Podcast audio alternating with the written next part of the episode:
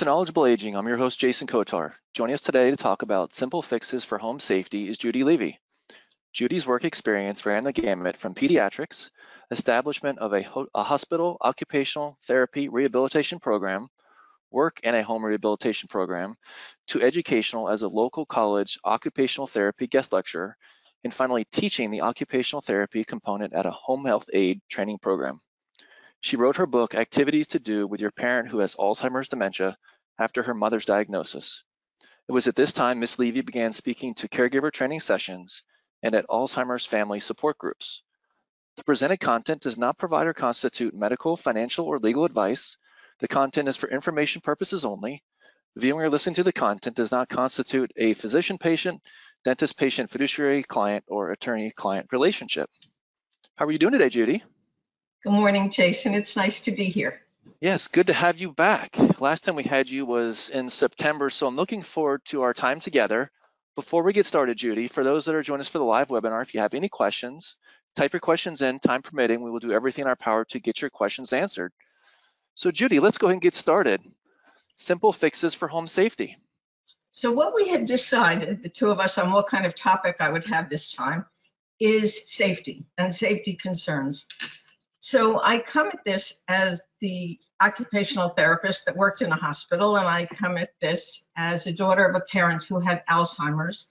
And a number of my patients had Alzheimer's, but general considerations for home safety is really consistent across the board. So some of the things that I want to talk about is emergency contact information. You may know what your parent takes as medication. You may know what your client is taking as medication. But if an emergency comes up, you need to have the emergency information at hand so that you can get to it. So the question goes, where do you keep that information? Does the daughter in Tuscaloosa, Alabama have it and you're in the west coast of the United States? It does you no good. So you really want to put emergency contact information in your smartphone. You want to put emergency contact information on a piece of paper next to the telephone in the kitchen. You want to put it, if you don't have a telephone in the kitchen, you can put it with a magnet on your refrigerator. And things that we've done for seniors in senior housing is we've taken a list of all their medications and all their doctors and the dosages and the contact information, rolled it up, put it into a little glass vial and put it into the refrigerator with a sticker on the refrigerator that says emergency contact information is located within the refrigerator so that everybody that's dealing with that person knows where to get the emergency contact information.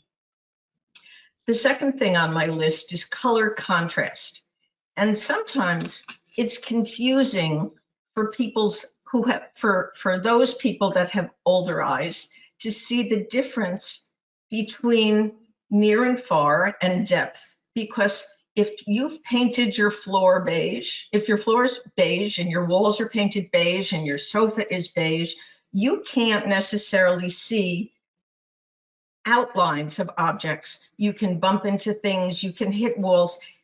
Color contrast is really important because it allows you to see something more clearly. And right now I'm looking at Jason and, and the sign that says KA and the color difference of the blue against the white and the orange of his shirt against the white is giving enough contrast that allows you to see something clearly. So color contrast is good. Clutter.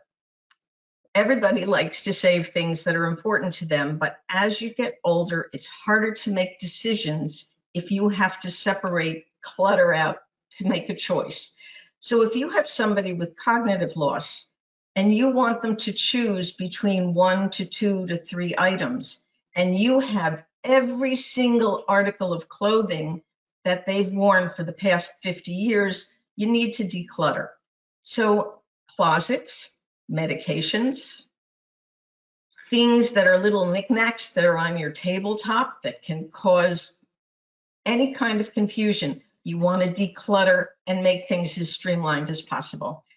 And I know it's really hard for some people to let go of things, but as confusion comes, too much clutter causes problems.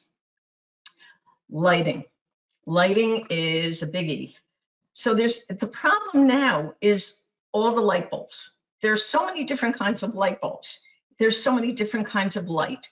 And personally, we just had a light go out in my shower and I had to get the right kind of light bulb. And they had daylight and they had bright light and they had white light. And lighting is a big issue. So if, if some lighting is too harsh, it's uncomfortable. If some lighting is too dark, you can't see to make a decision, to see where you're going. It's causing confusion. Lighting is really important. If you have dark corners, consider putting in a pole lamp so that you're lighting the corners of your room evenly. So lighting is important. And we even just had a discussion before this webinar started about having appropriate lighting so that you can see into the background. Lighting is very important. Telephones. Telephones are about as confusing to me as light bulbs. You can have a smartphone, you can have a dial phone, you can have a flip phone, you can have Android. I don't understand telephones anymore, but you need to have a phone that stays charged that allows you to contact people in case of emergency. Some of the senior phones that are out there have pictures of relatives or doctors on it, so you don't even have to dial. It's been pre-programmed. You push the picture of your desired person and it goes directly to that person. So the other thing is you should know where your telephones are. And as an aside, because I tend to do that, one of the things that I had with my mom is as her dementia progressed, and she had dementia for 10 years, she went through a period of time where she called me nonstop. And I didn't think that chips that would take messages could ever get full, but I would get progressively more and more telephone calls from my mother. So it would be, Judy, call me. Judy, call me. Judy, where are you? Call me. What we ended up doing is we we tried first we unplugged the phone which is sounds so simple but she had a phone next to her in her bedroom which initially was fine and later wasn't so fine so we unplugged the phone in her room and when she picked it up there was no dial tone we told her oh phones were down eventually we took the phone out of the room so that it wasn't a distraction for her because we had numerous episodes where she called the police for help and I had to go deal with the police. So telephones are an issue not only for accessing help and interacting, but they can be a distraction for someone with cognitive loss. Medical alert devices. Okay, so I like medical alert devices. Um, Personally, I got one for my mother and it wasn't pretty enough for her to wear, so she wouldn't wear it. So I offered to put rhinestones on it and she didn't like that either. She just didn't want it. But there are watches that are medical alert devices. There are necklaces. The biggest problem with medical alert devices is that people often take them off and you really want to keep them on so that especially if somebody gets up in the middle of the night and goes into the bathroom if they don't have their medical alert device and they fall, the medical alert device is no good to them in another room. So medical alert devices are good. They need to be the kind that work outside as well as within your house. So some of them only work within a certain range of distance, and some of them will go wherever you go. If you go to the supermarket and you need a medical alert device, you want a medical alert device to be able to go with you. The other thing about medical alert devices is that you don't have to be ill if you are alone in your house and you are in your 20s, 30s, 40s, 50s, and you are by yourself, a medical alert device is something that you might consider just for your own personal safety. It's a just in case kind of thing. Fire and carbon monoxide detectors you need to change the batteries. If you don't, they're going to start chirping. Mm. So my suggestion is to put the date on the carbon monoxide or fire detector that you changed the battery, write it. You can put it on a band-aid on the outside so you don't have to damage or write directly onto the thing if that bothers you. And know to change it. The other thing that you can do is if you change it January 1st, put on your calendar, you're going to change the batteries January 1st. You're going to give yourself a new year present of not having a fire or a smoke detector that that possibly won't work for you. So it's really important. It's really important. My husband and I moved into a condominium and we didn't know when the carbon monoxide detector battery had changed and it it started to chirp. So we you don't smell carbon monoxide. So we called the fire department and a lot of people came because carbon monoxide you want to just get out of your house immediately. So just as a final thing on my home safety page, fire and carbon monoxide detectors, they work as long as you continue to change the batteries. So that's something to be careful of. Okay. Um, on entry and exit into your house, I talked about lighting and the general consideration. And here's another thing. If you have stairs or even just at your entry, be sure that the lighting is adequate to see the top and the bottom of your stairway. So if you're if you're in an apartment building and there's lights at the top and no light at the bottom, or there's a section that's dark, consider putting one of those stick-on lights that give you light along the way so that you can have adequate lighting the length of your staircase. The other thing is you want to be able to turn the light off at the top. So if you don't need it anymore and you're going inside, you want to be able to turn your light out. And the same is the reverse when you come down the steps. You want to be able, when you're done, to turn the light off. Timers work really well for turning the lights on and off. You could have them go on at, at sunset and have them stay on till midnight and then go off on their own. So light, lighting is, is big. The other thing is waterproof gridded paint on your outside steps and reflective tape on the edge of each stair. And that gets into vision with the reflective tape so that the light from your overhead light will reflect on it. You know where the stair edge is. Um, and you want that gridded paint to be um, a different color than the step. So if your step is gray, you might want to put a white strip. That I found that tape does not work as well as just painting it. And grit in the paint, I guess it's sand that's in it. You can get it at, at the paint store, at uh, hardware store um, allows traction, improved traction. Um, weatherproof, especially the, the issue with weatherproof paint in the Northeast and in the North when you have ice, it's it, anything that's going to give you more traction is better. And having lived in the Northeast for the majority of my life, I found that putting salt can work, works really well, but it damages the area. So sometimes people don't like salt. Kitty litter works very nicely. It, it offers traction and it doesn't damage the environment around it. So there's different things that you can do to stop slipping on outside steps. The suggestion to put handrails on both sides of stairs. So if you think that you have a handrail and you're good, make sure that handrail is sturdy. Sometimes you go and they're like not really attached well to the side of the house and you think you've done well, but you really may not have.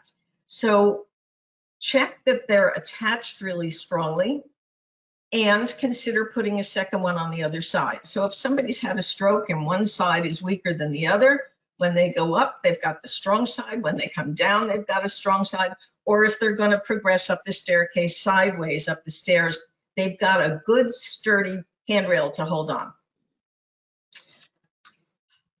Wanderproof or childproof door locks. And the children's store is really kind of a good thing to look at, at safety locks, but I'm going to just talk in terms of door locks at this point. And I see from my thing, I, I have said put a timer on outside lights and have a light switch at the top and the bottom. But the other thing that I just want to mention here, as far as safety locks, and I just ran to get it, and I don't know if you can see this, but it's it's a jewelry clip. And what it does is it's just a clip that makes, that opens and closes just by snapping it. Of course, it didn't do it now that I'm trying to do it in front of you. Um, there's circles that they sell in hardware stores that also just snap together. And I'm not talking about the ones like a key that you have to have the piece go around to twist it to get the key on. These circles are almost like, um, oh goodness, the kids use them. I can't think of what the word is. It's a long clip. If you have a doorway and people might wander, there's all different kinds of things to prevent people from wandering. But you do not want to have a lock with a key. In case of a fire, you want to be able to leave. And if you have to take time to get a key to open the lock to get out, you're putting yourself at risk for being caught in your house in a fire or some other kind of emergency. Or if you've called for help and somebody's coming to help you, they won't be able to get in. So the um, the chain lock. I don't know it, it, I don't know what it's called other than a chain lock where you put the chain in and the piece goes in and you slide it back. The chain then gets longer. When you've pulled the chain in, it gets longer. And what you can do is you can take the link and you can shorten the chain. So if somebody is apt to wander, they go to open up the door they one they can't get the chain off because you've shortened it. And two the door won't open enough to allow them to come out. The caregiver can just open it and do it but oftentimes somebody that has dementia and is apt to wander and get out this will be enough of a frustration to slow them down to give the caregiver time to get to the door. Um, we had an issue with a caregiver who really she was in the bathroom. She was taking a shower and my mother was a wanderer. So what we did is we used a baggy tie to shorten it, but it was too, after a while, the baggy tie was kind of not so great. So we took that off. The link works really well. So that's just an idea that's a simple little gadget that will help you. And when you want to go out, you just open the link, undo the chain, and you're good to go. So sometimes the, the stairway, the, the access in and out if you can slow down the access, it gives the caregiver time to allow the person to be safe and the caregiver to take some time for themselves. And it allows the person to be stymied a little bit so they can have such free access in or, out. Yep. Okay. There was an article I just want to do as an aside on um, da- dailycaring.com. It's a website, dailycaring.com, on March 8th. And what they did is they listed all different steps to prevent wandering. The article was really good. And if you have a wanderer that you're caring for, um, it's something to consider looking at. Okay, I want to go into the kitchen. Okay. Everybody likes the kitchen. Everybody congregates in the kitchen when you go to get things that are important for you in the kitchen, as you get older, you get, I hate this, you get shorter. My son in law just said to me, You're not depressed, you're just compressed. And I like said, ah. So, where I used to be able to reach things on the top shelf, now I'm at a point I would need a ladder or a step ladder to get to the top shelf. I really don't want to be climbing a ladder to lift something down. So the concern is to rearrange your shelves so that things that you use every day are within easy reach. So you can put serving pieces that you don't use on the top shelf and put a set of dishes or whatever you do use on the bottom shelf. If it's still too much to have it in a cabinet on the shelf, put it on the counter. This is for you. This is your kitchen. Make it so it's accessible for you. So heavy objects should not be on the top shelf. And now that I'm living in California, I know that they tell you worry about earthquakes, which I never worried about in my life. And now I have to think, oh my God, I shouldn't have anything heavy that's going to fall on me. Heavy things should be down below. Um, so where you live in the country will also determine where you're putting things that might be heavy. Eliminate scatter rugs. Scatter rugs are very pretty. Everybody loves scatter rugs. They look so nice. Um, there's a number, I wanted a scatter rug by my kitchen sink. And anything that I saw, I would put the rubber gripper underneath the, the rug, the mat right there, and the rug would still slide. So I, I didn't want anything that was going to slide, but I wanted a rug because I didn't want to stand on a hard floor at the sink. There are rugs that are out that the entire bottom is heavy, um, resistant material. And I, for the life of me right now, I found it on Amazon. They're heavy rugs. They come in different colors. They come in different patterns, but they're stable and they stay down against the floor. It does not slide. You can hose it down and it will dry off. It doesn't have to go in the washing machine. It is large enough. You can get in different widths that you can put it down, but it is not a slippery, slidey scatter rug. Um, they've come out with a gadget that our fireman was was talking about that has an oven turnoff. So if your stove or your your if your oven, no, if your if your cooktop, I have to go goes to overheat, it automatically shuts off. So that's something that you consider can consider putting in your kitchen. But use a timer when you're cooking. Have a timer that goes off so that if you your sensory is smell is not what it was and you don't smell something burning, if you know that something cooks for 7 minutes, set a timer for 7 minutes. You can ask your phone to set the timer and say I'm going to not say it because my phone will do it, but you want to give yourself a timer so you know when something will be done. You won't overcook food, you won't cause a fire. Go through your kitchen cabinets and get rid of food that's expired. If you think it's expired and you're not sure, throw it out.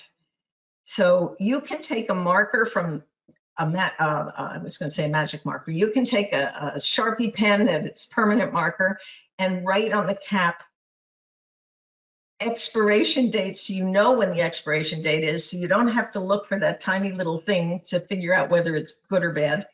If lids have bubbled, get rid of it.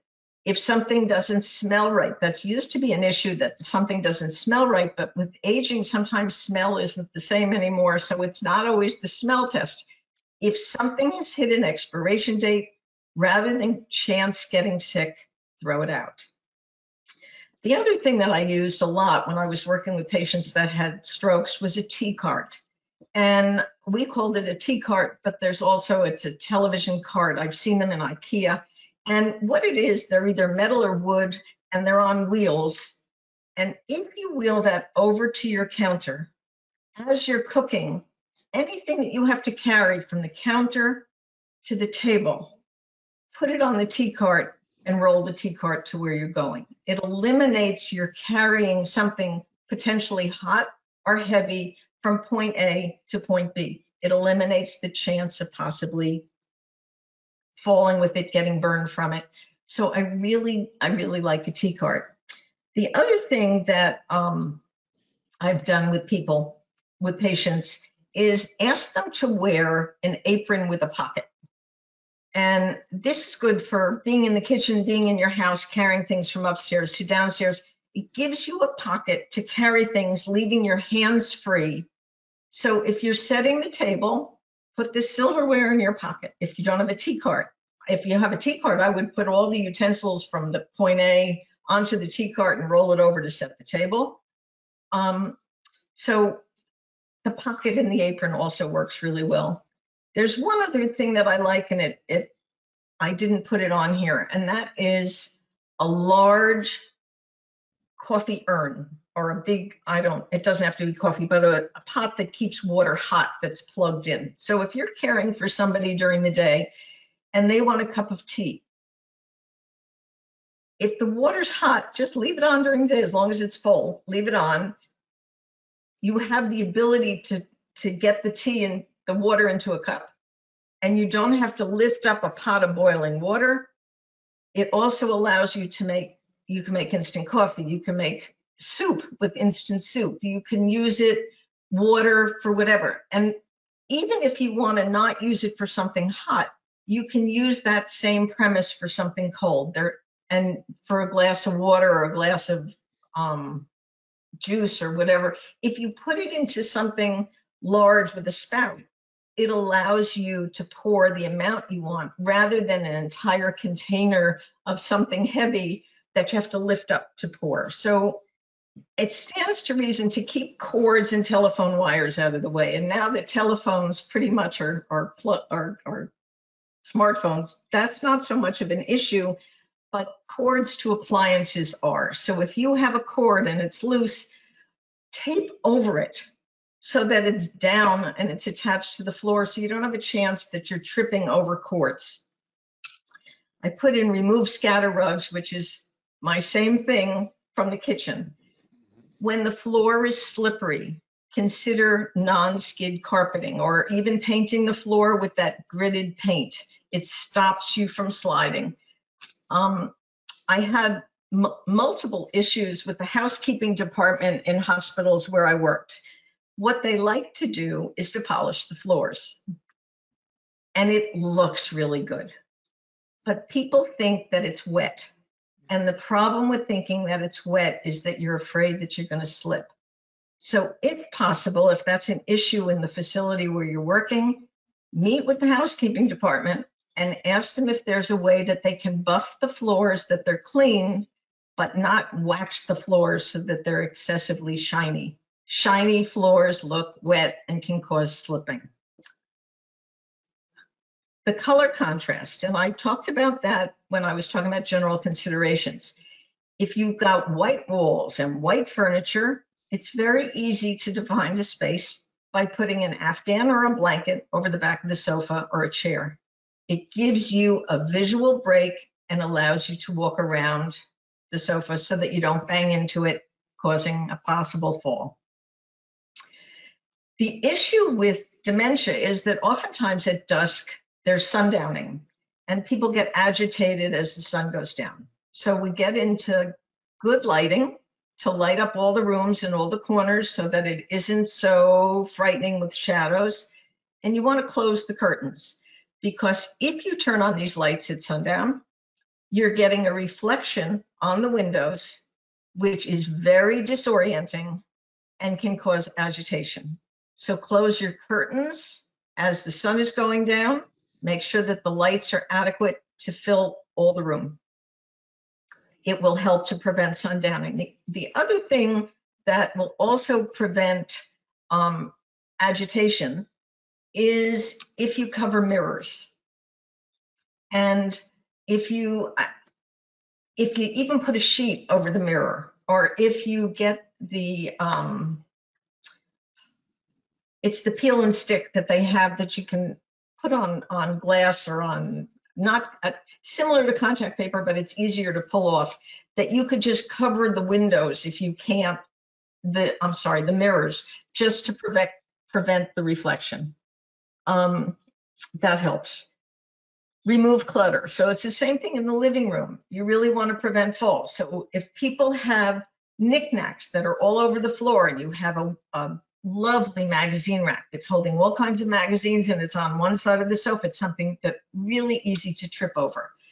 Um, the other thing I put in, and just as a thing again with the light bulbs, if your room isn't bright enough, get a light bulb that's brighter. The bedroom,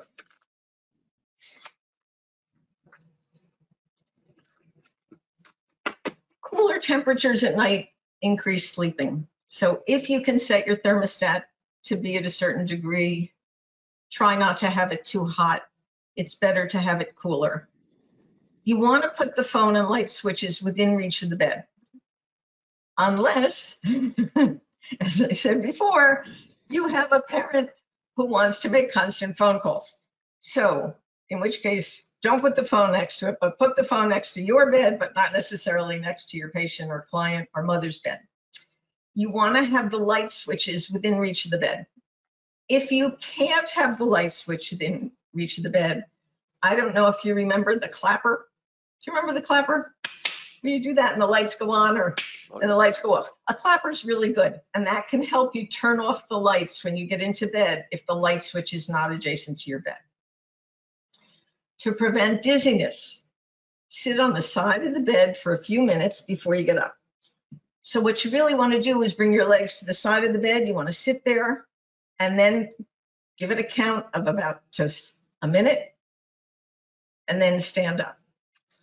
Keep your medical alert device close to your bed if it's not on you. If you get up to go to the bathroom, take your medical alert device with you. Keep assistive walking devices close to your bed for easier access.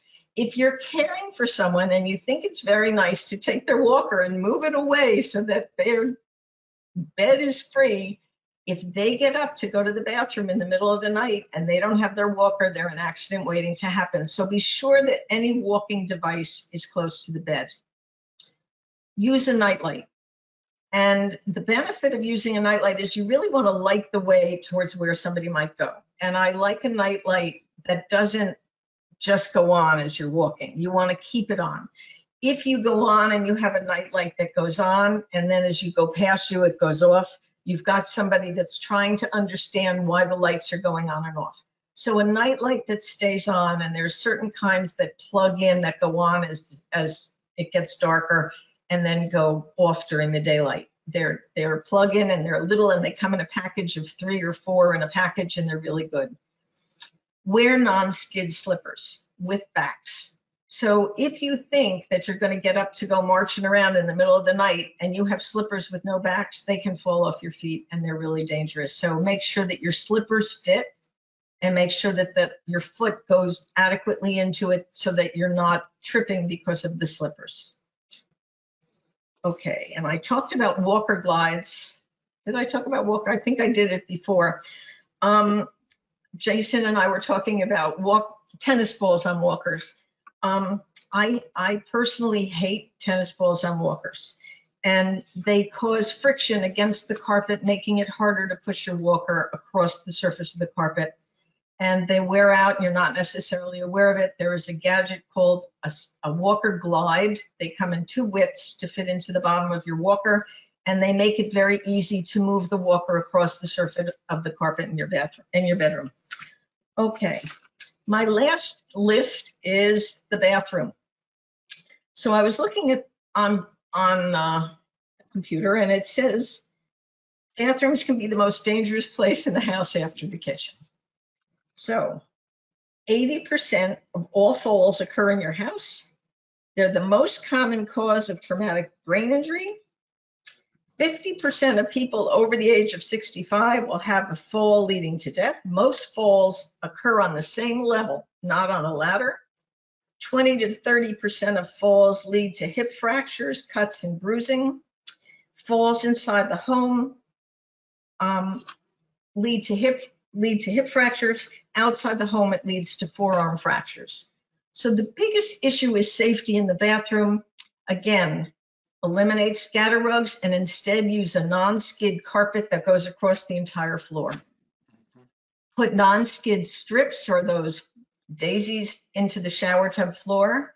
Apply a drilled in grab bar at the entry and exit side of the shower. There are grab bars that have um, grids on them as opposed to a smooth bar. The grid is, in my opinion, it's better because it allows you something more substantial to grip onto and not slide down.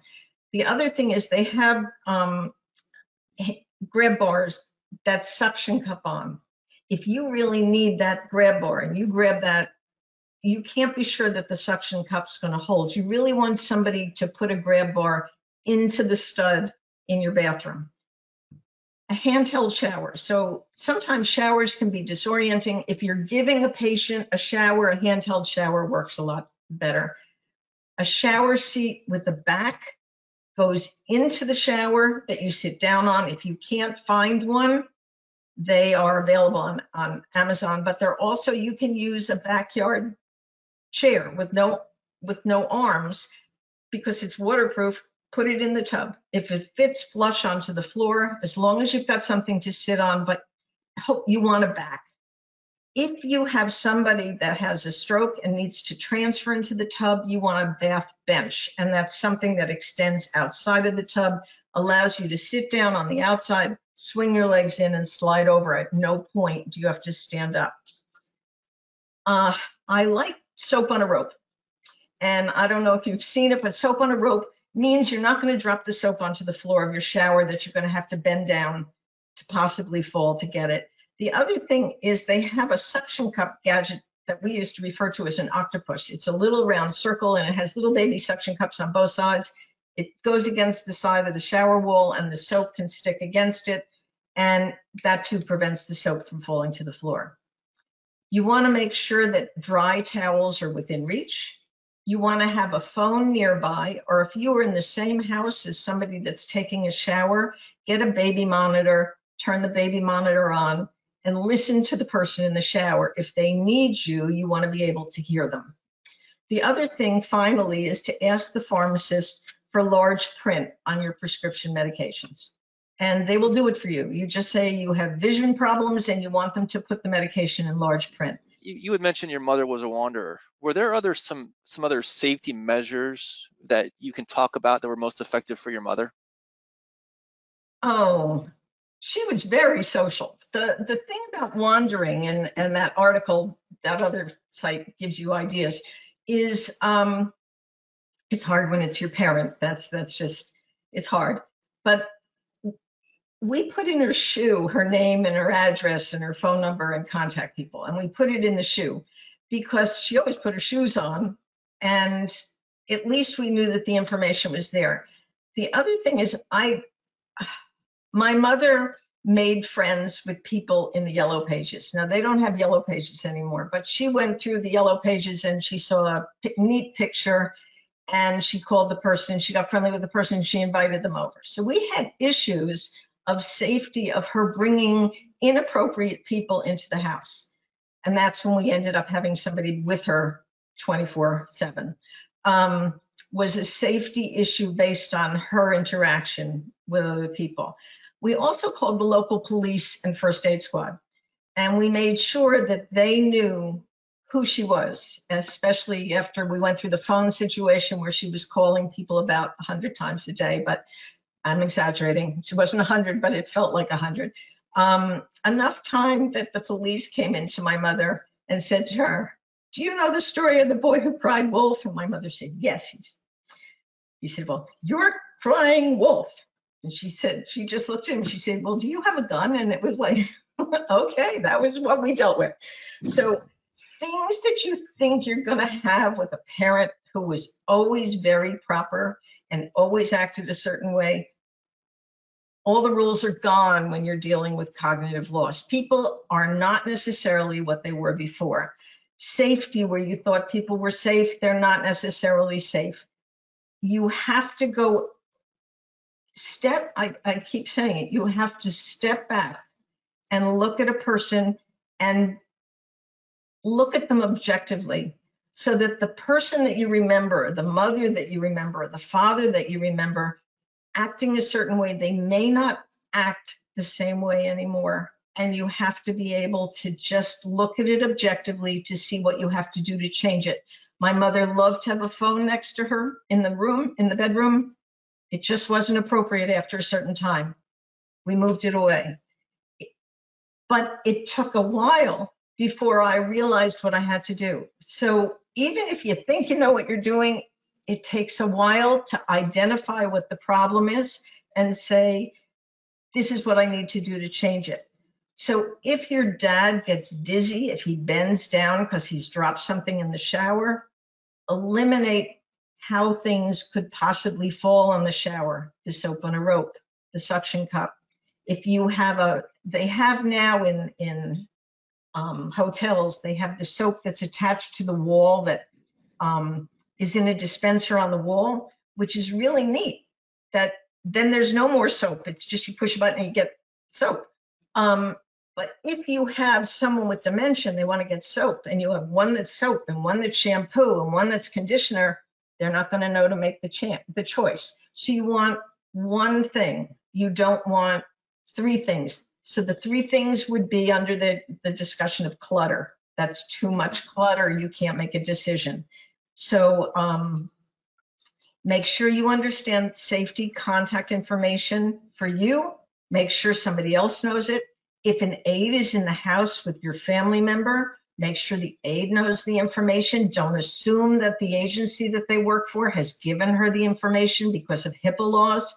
If you want to be sure that they're safe, provide the information. Well, Judy, how can people find you?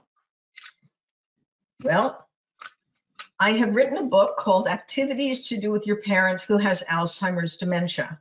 And if you go to Judith A. Levy, it's EDM. I have my master's in education. OTR, I am a registered occupational therapist. If you go to that on Amazon, you'll find the book. Or you can email me and I will answer you, I promise. Dementiaactivities at gmail.com. And there's two A's in the middle dementia activities, the two A's in the middle at gmail.com. And I have gotten questions and I answer questions and I'm more than willing to, to speak with you or answer any questions that you have. Excellent. Well, thank you, Judy. Uh, excellent stuff. Always a pleasure having you. We'll definitely have to figure out what our next uh, collaboration will look like.